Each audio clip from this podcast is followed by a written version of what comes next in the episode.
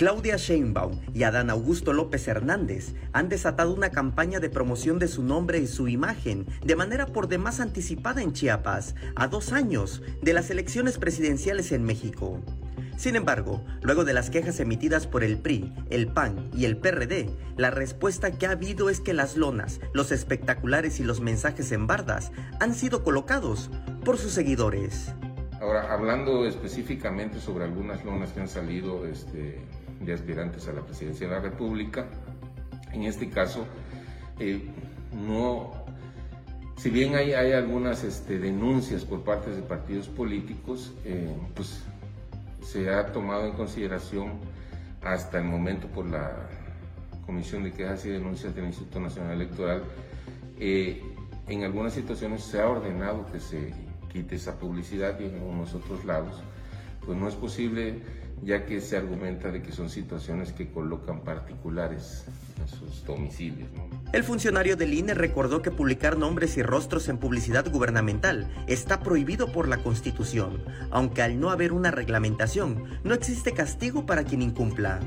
Es muy importante señalar que eh, el artículo 134 constitucional prohíbe la, eh, publicidad personalizada de servidoras y servidores públicos.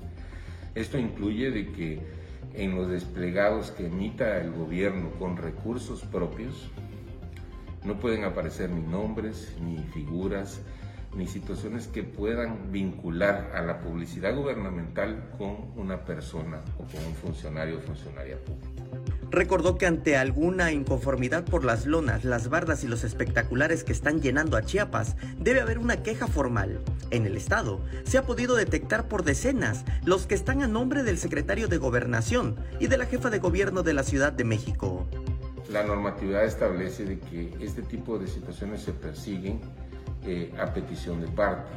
Quiere decir que tiene que haber una denuncia por alguna persona o alguna inconformidad para que en el Instituto Nacional Electoral entre a analizar el asunto.